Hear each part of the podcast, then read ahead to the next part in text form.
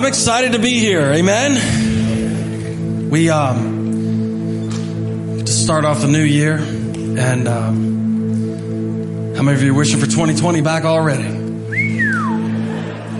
Woo! I want to start out by saying uh, welcome to our online family and the church is beyond these walls. And we're thankful for that. That the gospel isn't confined to a building. Um, it's everywhere. And I'm thankful to see the gospel spreading all over the place and, and hearing about new people joining every week online. So we're thankful for all the people that consistently join us online, Mountaineer Recovery Center, Fort Detrick Fire Department, and then all the all really all over the country that are joining us and new people coming on uh, every week. I want to let you know that um, that I did not. Sometimes it looks like when I preach a sermon, I'm responding to something that's happening. But what you have to understand from my side of it that I have typically wrote the sermon before the thing happens. Now, I'm not Nostradamus by any stretch of the imagination. So, so we plan out sermon series and, and, and those things, and, and, and I'm not waiting till Saturday night to, to write a sermon or download one from the internet.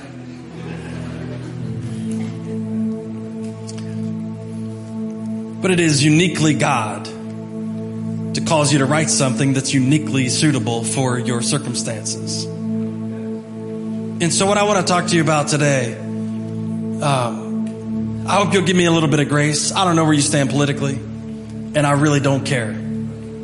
Can we just get that out of the. What I'm going to talk to you today has nothing to do with politics. Although that's what we're consumed with right now. Has nothing to do with the virus, really. Although that's what we're consumed with right now. It has everything to do with the prayer Jesus prayed and how we would be as a church. Because listen, if the church is fractured, the world has no hope whatsoever. And Jesus prayed a priestly prayer. He said, Man, he didn't say it like that. That's a paraphrase. he said, Father, if they could be as one, as you and I are one, then people will believe that you sent me. If there's ever a time where people need to believe Jesus is real, it's right now. If there's ever a time, amen? If there's ever a time where people see the church unified, it's right now. So we're going to talk about that today. Uh, it's part of our core values. And if you go, I didn't rearrange the core values. If you go on the website and look at the core values, unity is number one on the core values. So we, we talked about it towards the end of last year. Hey, we're going to start at the beginning of the year talking about core values. We're going to do a sermon series under the hood, and we're going to get into this thing and really make sure that we've got the got the basics down at the beginning of the year. I didn't know all this crazy stuff was going to happen. I should have, but I didn't. So we're going to dig into that this morning. And I did this to the first service. I give you three seconds to get up and leave. If you're online, three, two, one. All right, you're here for the duration.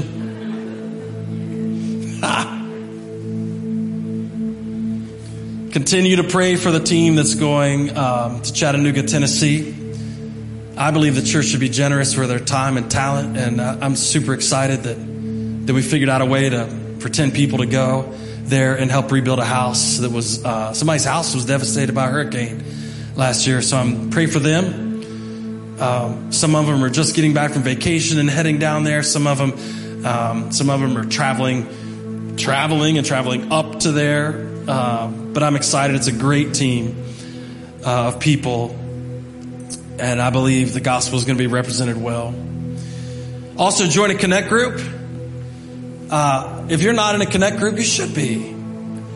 There, um, there are opportunities for growth. I, I joined a marriage connect group. Man, we need it. Oh, dear God, pray for us.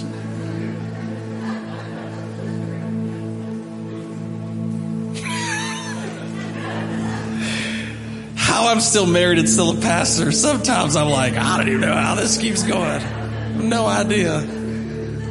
I will say this I'm married to the best. I know all of you put down Instagram, Facebook, best wife ever. Psh. I po- I'm like, it ain't even worth posting anything. so, we have some bonus material for you. Uh, on all these core values, I think there's a way that you play these out, not just in the church, but in your marriage. If you're not married yet, you should watch them. If you're thinking about getting married, you should watch them. And then with your kids. Uh, so Beth and I sat down last week and we recorded um, a couple videos. They're not they're not long, but just some insights that we've had over the last quarter century. Uh, over the last quarter century, so raising kids, we have some adult kids now. Uh, about how to be unified in marriage, how to how to be moving in the same direction, even though you're two different people. Can I say this? God didn't call you to be not yourself after you got married. Just unified. And you can be yourself and unified with the other person that's still themselves. By the way, nobody signs up to get married signs up for marriage so the other person could change them. Whoo! That's in the video too, But then also how to play out unity in front of your kids, how to teach your kids unity. And, and we think that's super important. You know, we, we talk about your family first. I don't care if you beat the devil out of each other in here. When you go outside your family, amen? that happened. So we talk about marriage and unity, or uh, marriage, unity and marriage and unity uh, with your kids. Uh, some two short videos, so they'll be available, I think, tomorrow, sometime on on social media and um, and on the church website. So be checking those out through the week. But we're going to dig into unity in the church today. It was Jesus' prayer, and so we're going to look at that. Amen. Are you ready? Say Amen if you're ready. Stand up. We're going to read Philippians chapter two. We're going to honor the word by standing. Paul is imprisoned, and he's writing to the church in Philippi, and he says this in verse 2. So if there is any encouragement in Christ, any comfort from love, any participation in the Spirit, any affection and sympathy, complete my joy by being of the same mind, having the same love, being in full accord and of one mind. Do nothing from selfish ambition or conceit, but in humility count others more significant than yourselves. Let each of you look not only to his own interests, but also the interests of others. Having this mind among yourselves, which is yours in Christ Jesus. Who though he was in the form of God did not count equality with God a thing to be grasped, but emptied himself by taking the form of a servant being born in the likeness of men and being found in human form, he humbled himself by becoming obedient to the point of death, even death on a cross. Father, we thank you today. Thank you, Lord, that the church is the place you set up for everyone else to look at. It's your bride. You've dressed us up for the world to see. And we pray, Lord, that we'd be unified with each other and with you. So that the, when the world looks at us, they believe Jesus is the Christ. Lord, we pray that we'd be more like that because we were together today. In Jesus' name we pray, and everyone said, Amen. You may be seated. Now, I told you last week I'm, I'm a little bit of a gearhead. I like working on vehicles. Uh, I um, have an old 1973 Ford that I work on, and uh, I lowered it last summer, so down the ground, put an old cap on it, and um, you're not a fan? I'm a, I'm a huge fan. So um, I like it.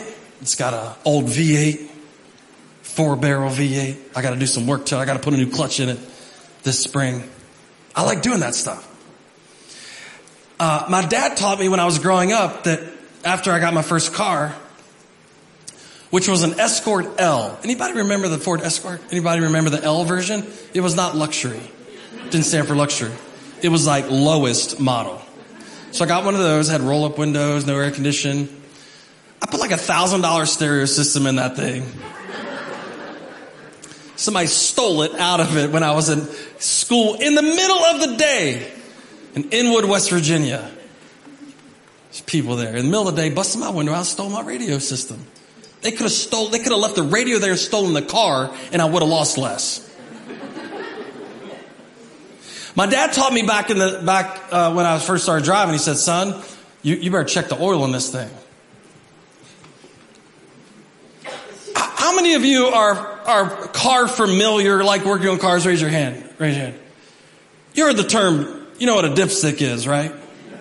Okay. Now we, now for you non mechanical people, dipstick is something else, but, um, but for those of us who, who like cars and things like that, every now and then you have to pop the hood on the car and what? Pull the dipstick out. Eh, correct? There's a, you don't just look at it, there's a purpose. Pull the dipstick out, you wipe it off. You make sure the car's cold, not running by the way, or you're gonna get a false reading. So, and make sure it's level. That's another thing. I know some of you like to park your car on a hill and act like it's full. It's not. You pull the dipstick out, the car's level, it's cool. You pull the dipstick out, you wipe it off once. You might want to consult your, your owner's manual to figure out the markings on your dipstick because a lot of dipsticks might have a L for low and, and some, uh, and a, and an F for full or some of them just have lines or some of them I've seen have holes in them. So you, you have to know whether it's a quart low or, or whether it's full or you don't want to overfill it either. So he said, son, you got to check the oil. So, so you pull the dipstick out, wipe it off, stick it back in, pull it back out, and then you read it. You never take, you never, never read the first pull. So, um, what I figured out was that was a necessary part of driving a car. Anybody ever met anybody was like, I don't know, just stopped? Would you check the oil? It's got, it had it in it when I got it. I never remember being so furious. You remember that car we bought um, a couple years back? And, and we, our, our daughters have been, we're in, we're in Morgantown, WVU. We were driving back and forth to WVU. And we were in Morgantown one time. This was less than a three year old car. And, and so I'm even kind of a gearhead guy. And I thought, it's like two and a half years old. Well, I'm going to check the oil. I mean, I change it when it says change it, but why, why am I, it's kind of a new car the thing starts making a tick noise while we're in Morgantown. That sounds like a low engine noise, low, low oil noise. I pull the dipstick, it's not even on the dipstick. And I'm like, so I go into the store, get some oil, pour in it, and, and everything, everything calms down. I get online, I start reading forums about the car that we had bought two and a half years previous. And everybody's saying that the car uses oil so much. I want to go back to the Honda dealership and say, you, you never told me that. So I realized on any car you buy, it's going to require popping the hood, checking the oil in order to drive it a long time. Or you can be one of those people that went, I had oil when I bought it. Our lives are the same way. We talked last week about the drivetrain in the car versus the paint of the car, and we can, we can paint our lives up beautifully. But if we're not popping the hood every now and then, pulling the dipstick and, and checking, checking how much gospel is in us, checking the level of grace, checking the level of forgiveness, checking the level of unconditional love, checking all those things, then, then we can, we could drive into a time like we're experiencing right now and the motor lock up.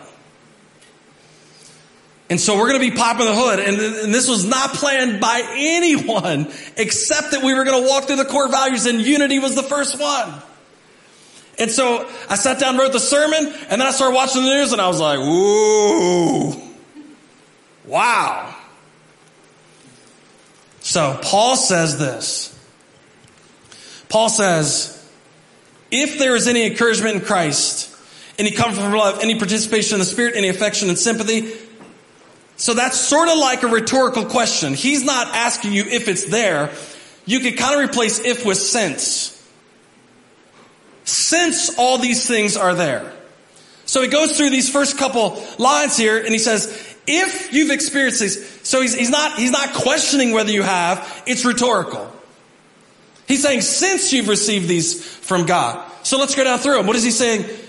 if you've had any encouragement in Christ, since you've had, since you've been encouraged by Christ. Now, now let me explain to you because encouragement today means a little bit something different than maybe what Paul meant. Encouragement today means whatever you do, whatever you think, wherever, just like, oh man, you're so great.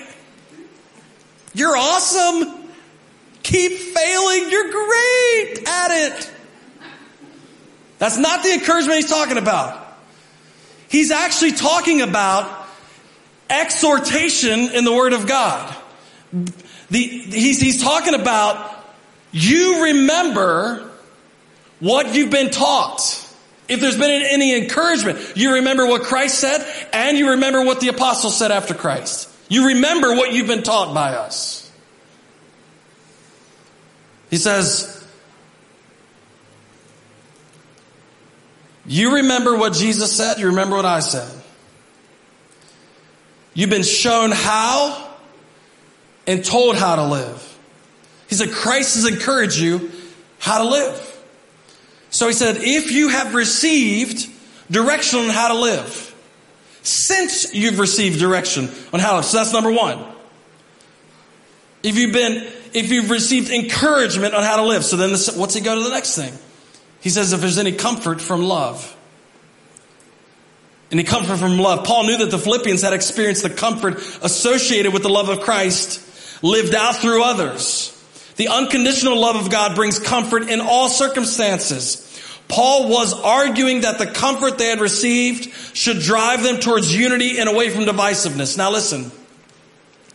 Paul's not saying that your circumstance automatically got comfortable. We've talked about this, that your circumstance automatically got comfortable after you came to Christ, but it says because Christ loved you in the circumstance should give you comfort.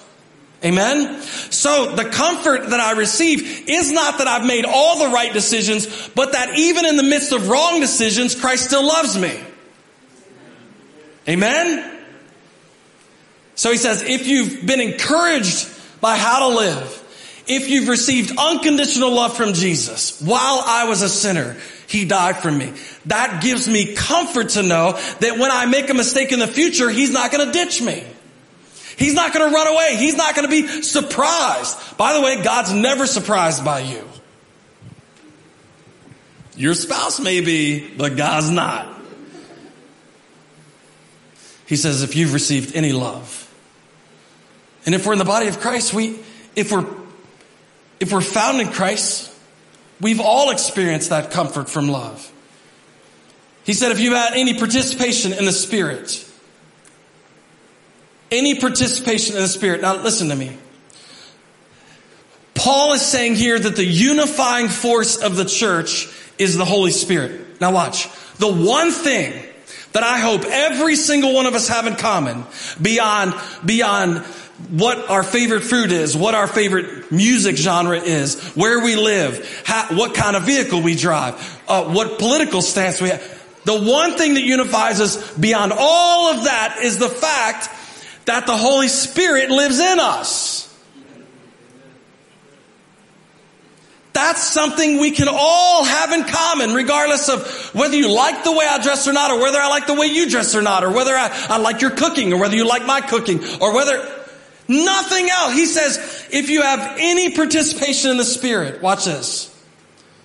You do realize that we could be unified by anything. We could all get up from here right now and say, let's go rob a bank. Anybody? And somebody would say, look, the whole church robbed a bank. they were so unified. Look at them, they all agreed. Until we start splitting up the money, then you know we're going to have trouble.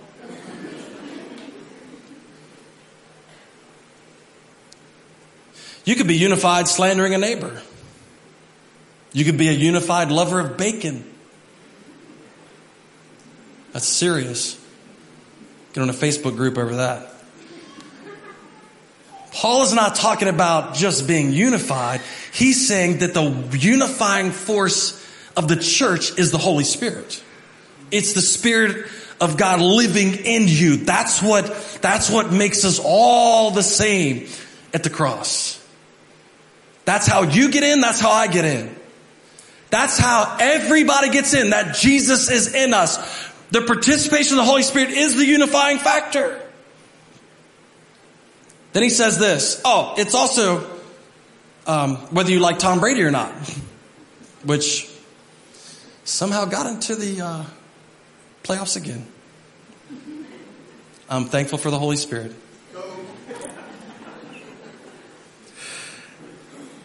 He wraps it up. He said affection and sympathy. Paul was reminding them of the tenderness and compassion they had experienced in the church. Affection and sympathy are necessary ingredients for unity, the ability to understand someone else's circumstances. So Paul does this since you have all these things, since you've experienced all these things, since you've participated in all these things. Be the same mind. Same love and full accord. Paul wanted the Philippians to be unified together for the purposes God had laid out for them. You see, unity is not just for the sake of, well, let's all get together and feel good on a Sunday morning. The unity of the church is to advance the gospel. Is so that more people than just us receive all the things that we've received. So how can we advance the gospel if unity first doesn't exist in us? So he knew there were some outstanding divisions in the church, in, in the Philippian church. Matter of fact, later on, I think in chapter four, he talks about two ladies who are in a fight. Euodia and, and the, the S word lady. S Y N T C H E. We call her Cindy with an S.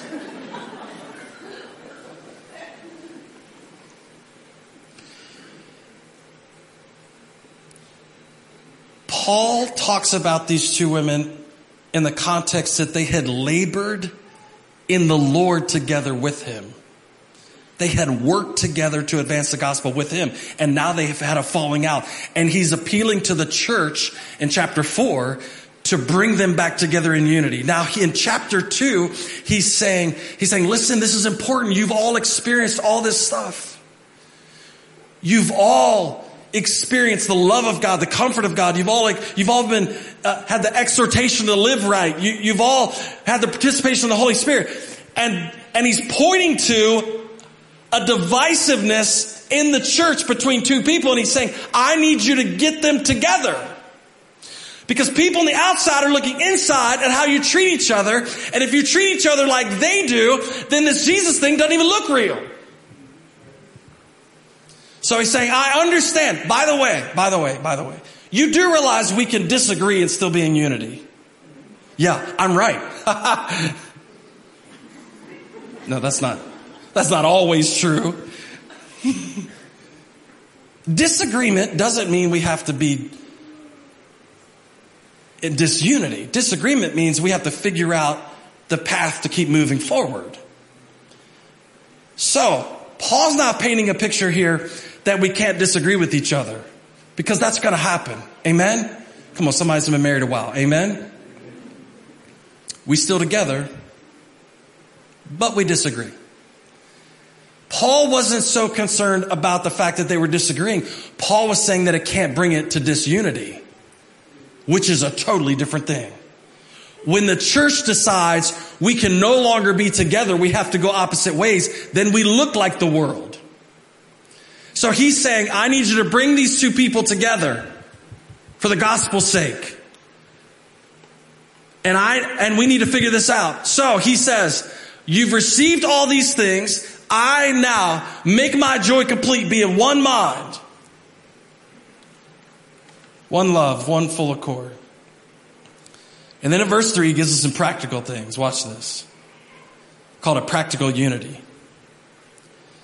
He says, verse 3 Do nothing from selfish ambition or conceit, but in humility count others more significant than yourselves. Let each of you look not only to his own interests, but also to the interests of others, having this mind among yourselves, which is yours in Christ Jesus. Paul says, do nothing from selfish ambition or conceit, but in humility count yourselves more, count others more significant than yourselves. Listen, if there's ever a time in our world right now that we need to be putting others before ourselves, it's now. You know what? I, have told you this before. The older I get, the more I want it my way. I'll just be honest with you. I don't have patience anymore. They say you should get more patience the older you get. I'm like, nope. Nope. I've lived long enough to get the way I want it. Yeah. Anybody else reaching that age where you're like, yep, yeah, worked long enough, lived long enough, raised the kids. Now I want it my way. I don't want any toys in the living room. I want only my channels on the TV. I don't even want to have to look for it.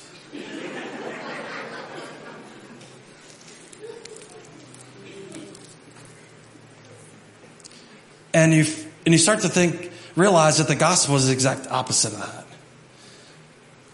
All through the gospel, the underlying message is that Jesus did not come to be served, but to serve. That even, even God coming to earth was about others. And so Paul says, practical unity works itself out like this. Don't do anything out of selfish ambition. You know what he's saying there? If you're going to do it for selfish reasons, just don't do it. Just don't do it.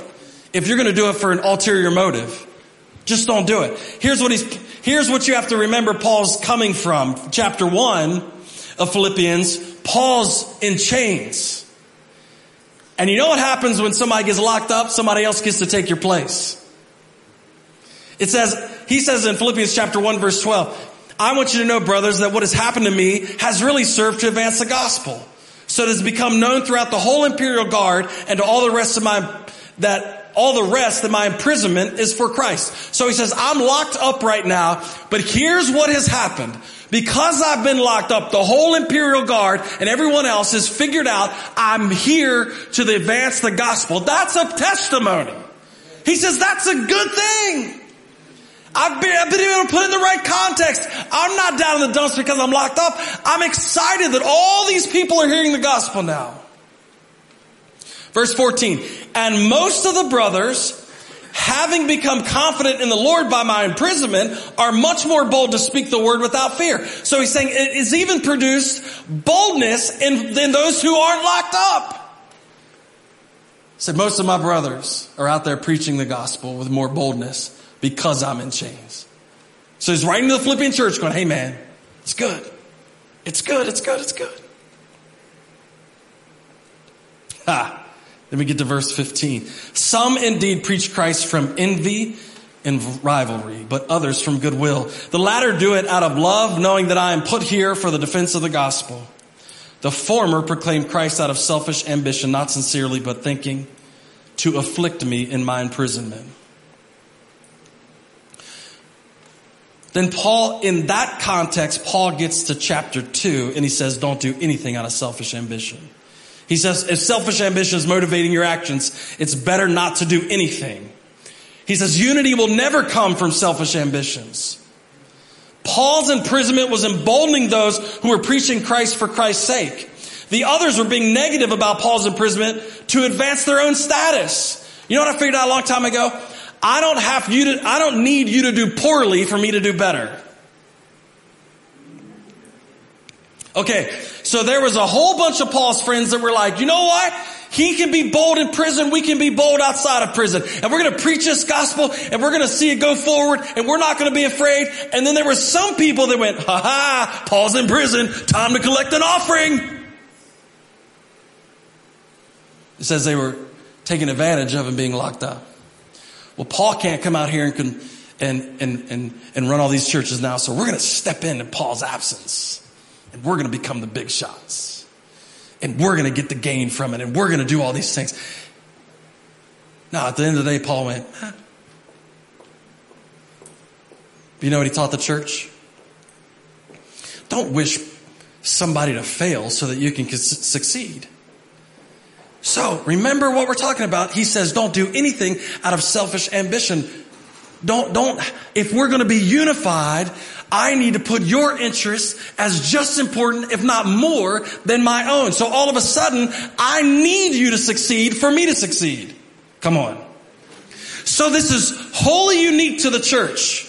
Nowhere else do you find this. You don't, you're, if you're in the corporate world right now, you don't look at your You don't have the salesman next to you going, hey man, I hope you outsell me this, this month. I hope he dies. Just waiting on you to mess up. Say, I'll take his account. I'll take his, I'll take her account. The church, Paul says, is the unique place where we can cheer each other on and all of us make it. Amen?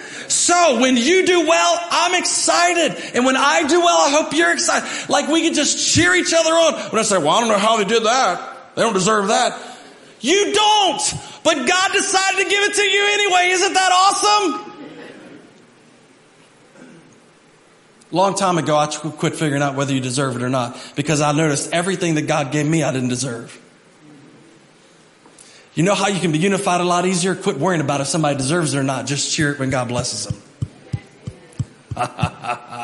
it takes the pressure off of being judge and jury.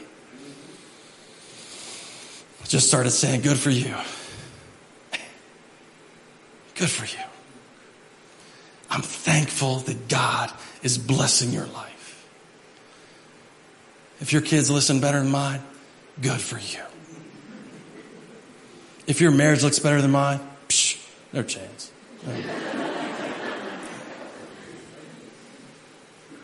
You know what else I found? If the church down the street does better for us than us,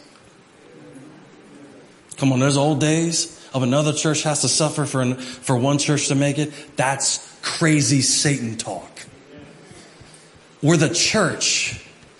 And so when a church succeeds, we should rejoice. And when they don't, we should mourn and figure out how to bring it back to life. We should be for the gospel going forward. And when the gospel goes forward, everybody wins. Amen? So Paul says, if you're going to do it for selfish reasons, don't do it. Don't do it. Nobody has to fail for you to succeed. Then the next thing he says is value others more than yourself put others' interests before your own. I hinted at this last week. This is so hard for us.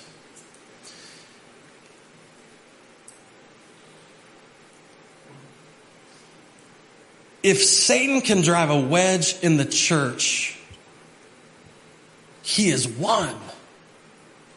You do realize that, don't you? if he can, if he can keep us separated, let me read you Jesus' prayer. John records it. John record, I'm making the people in the back crazy because this isn't in order. John chapter 17. Flip all the way back to the beginning. People in the back, thank you. John chapter 17 verse 20, Jesus prays this exact thing. My prayer is not for them alone. I pray also for those who will believe in me through their message. He's talking about us. That all of them may be one Father, just as you are in me and I am in you, may they also be in us so that the world may believe that you have sent me. Did you hear that? The world is going to believe that you have sent me. I need the church to be one. Mm.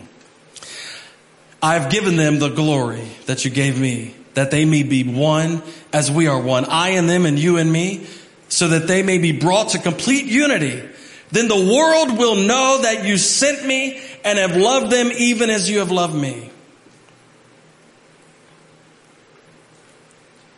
Paul comes along later and says, Let each of you look not only to his own interests, but also the interests of others. Let each of you not only look to your own interests, but to the interests of others. Value others more than ourselves. And I'm going to tell you something in a place where you're free to do whatever you want when you want it. That's a difficult thing to do. I told you last week the gospel actually restricts our freedoms. It doesn't give us more.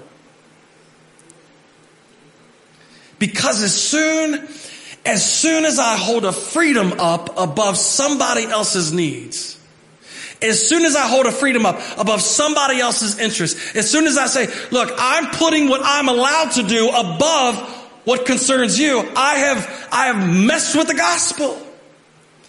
Because Jesus came in every political circumstance that was going on in Israel at the time, being, being a subservient to Rome, Jesus served people with leprosy. He served prostitutes. He served sinners and drunkards, and he served people in the Roman government. Ooh, I wish he hadn't done that. I wish he would have made it a lot easier for me. Just tell me which political party's right. And then I could just be angry all the time. it's so fun. I could be an angry Christian for the right reason. If he told me which one was right. Now I know, you know which one's right. And your neighbor knows which one's right. But which one of you are right? so, so what, what happens in our country is the gospel runs headlong into what we believe and we go, I have the freedom. But oh, wait a second. Paul addresses this. Let me, let me get to this. Let me get to this. First Corinthians chapter 10 verse 23. He says this. He's dealing with the subject just like this. All things are lawful, but not all things are helpful. All things are lawful, but not all things are helpful. Did you hear that? It's like when my kids turned 18. Drive them down to the convenience store and say, hey, you're 18 now, you can smoke. Let's do it. This is going to be awesome. Why are we doing this, Dad? Cause it's legal. And then we're going to go do some other things. Why? Cause it's legal. and wait till you're 21. Woo! Oh, buddy. Paul says it's all lawful. He's actually quoting the term of the day. It's all lawful, but is it really helpful? He says all things are lawful, but not all things build up. Let no one seek his own good, but the good of his neighbor. So what happens as Americans is we have to, we have to lay our American liberties at the feet of the gospel and find out if we're hurting somebody with them. And I know that's hard for me. But it's the gospel first because the gospel is the only thing that saves. It's the only thing that delivers. It's the only thing that sets free. It's the only thing that restores. And if I put my faith and hope in anything else, I get disappointed.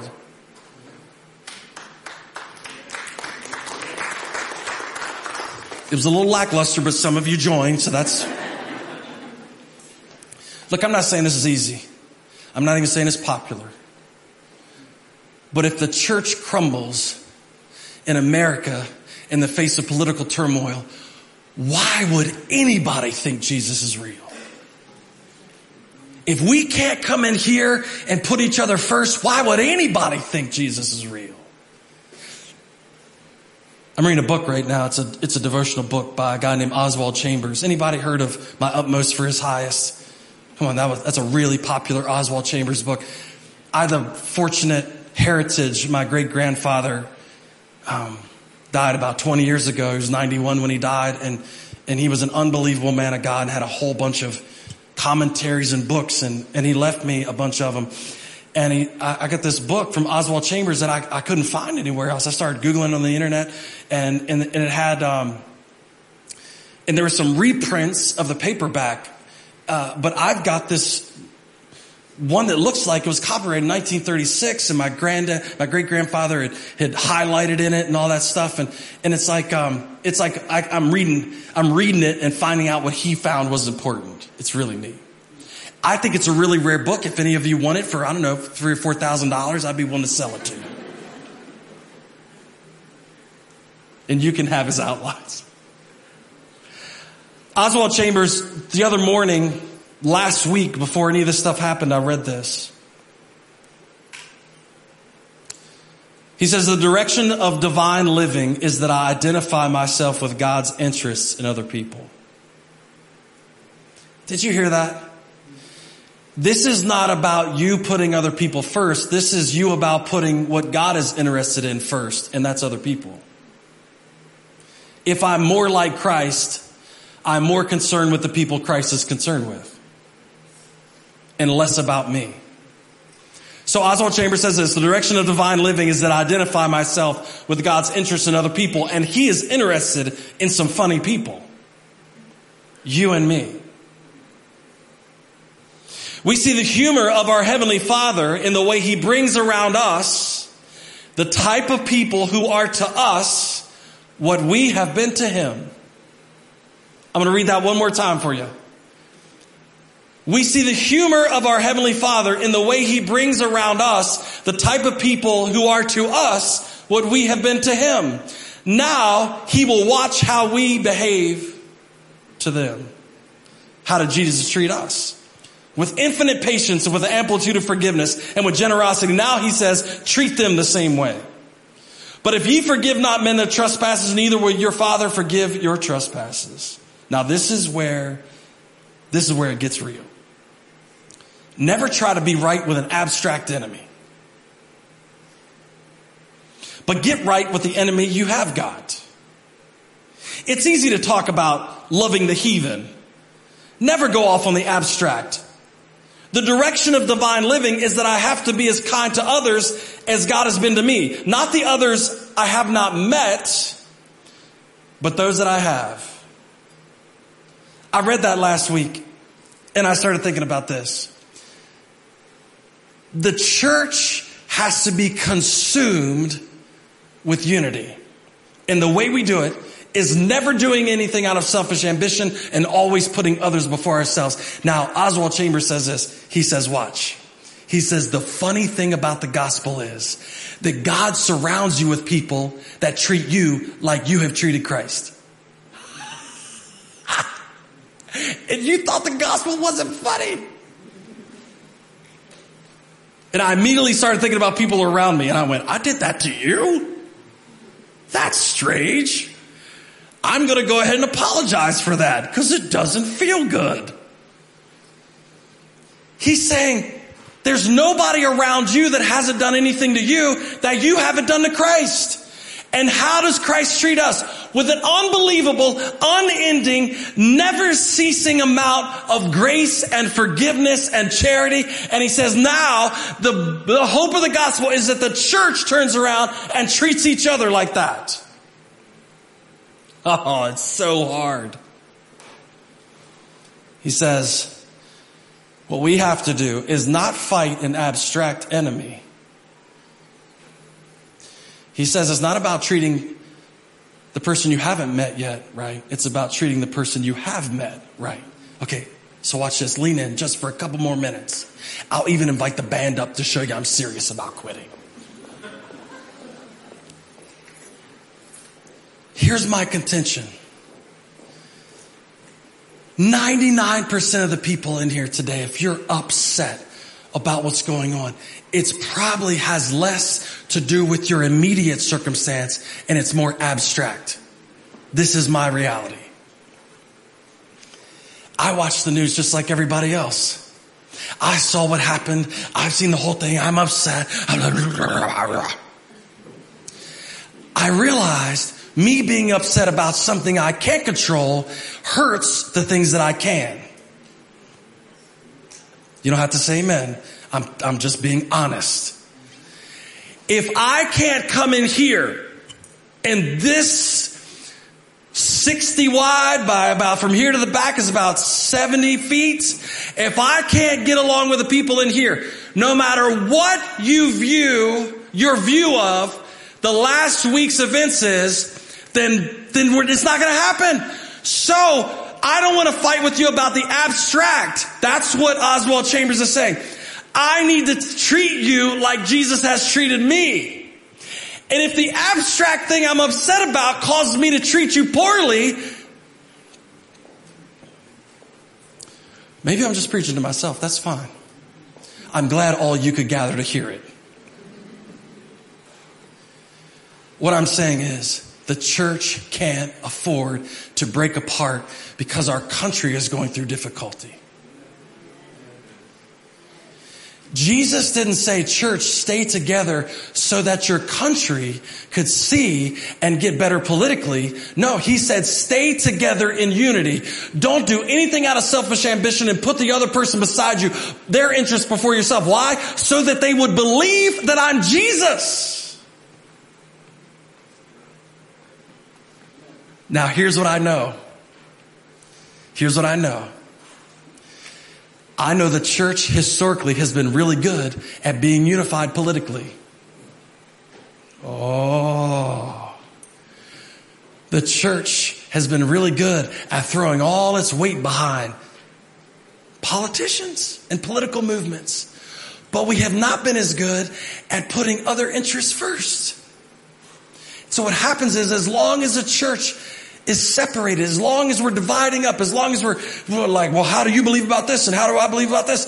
Then the gospel can't go forward the way Jesus wants it to go forward. And my contention is we become weak and, and disintegrated and that's not what he called us to be. So he said, listen, that's why he told us you don't fight like everybody else fights. You don't fight with flesh and blood. Satan is trying to separate us all. Satan is trying to divide the church. Satan is trying to make us incompetent. And Jesus prayed, Lord, make them one. So here's what that means. Stand to your feet. We're going to close with this. Here's what that means. Oh, for the sake of making some people mad. Listen, I don't want to make anybody mad. Here's what this means. And I'm not being flippant when I say this. At the end of the day, if you don't agree with me politically and I don't agree with you politically, I'm not being flippant. I don't care. I don't care anymore. I don't care anymore. All I care about is that your relationship with God is moving forward and mine's moving forward and we can move forward in that direction together. Because there's no amount of Americanism or politics or whatever you want to call it that's going to save anybody. It's that stuff Paul talked about at the beginning. He talked about, man, if you've been taught, if you've experienced the comfort of love, if you if you know the affection, sympathy that comes from knowing Christ, if you're if you've experienced the Holy Spirit, that is the stuff that hooks us all together. And if every morning I can wake up and put you first, before me, if I can care about you before I care about myself, then I'm going to tell you something, the church will be a force that no political movement in the planet could reckon with, that no, no devil in hell could stop. If we would put each other first in the gospel and say, you know what? You will, I don't care what they, you won't talk about one of my friends like that. We're the church. Jesus said, if you do that, they'll believe I'm me. And there's never been a time ever before where people need to believe He is who He says He is than right now. Amen. Father, I ask you today, this is hard, Lord. This is hard. You've made us passionate about so many. You gave us, we live in a great country. We have so many freedoms and we don't want to see that go.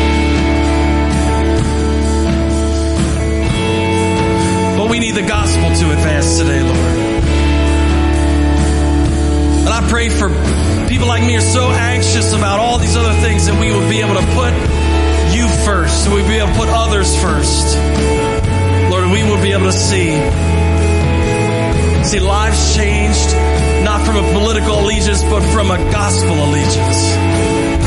Lord, we pray that there be a great outpouring of your presence on our city, on our town, on our state, on our country. Lord, but we pray it would come through the church. It would come through us loving each other the way you taught us. And we pray, Lord, that that would impact our neighbors, our enemies, everyone. And that you'd receive the glory. We thank you for it. We thank you for the energy and the power to do name we pray. Come on, church, could you give him praise and honor this morning? He's good. Hey, listen, encourage somebody. Be the church to somebody this week. We'll see you back here next week.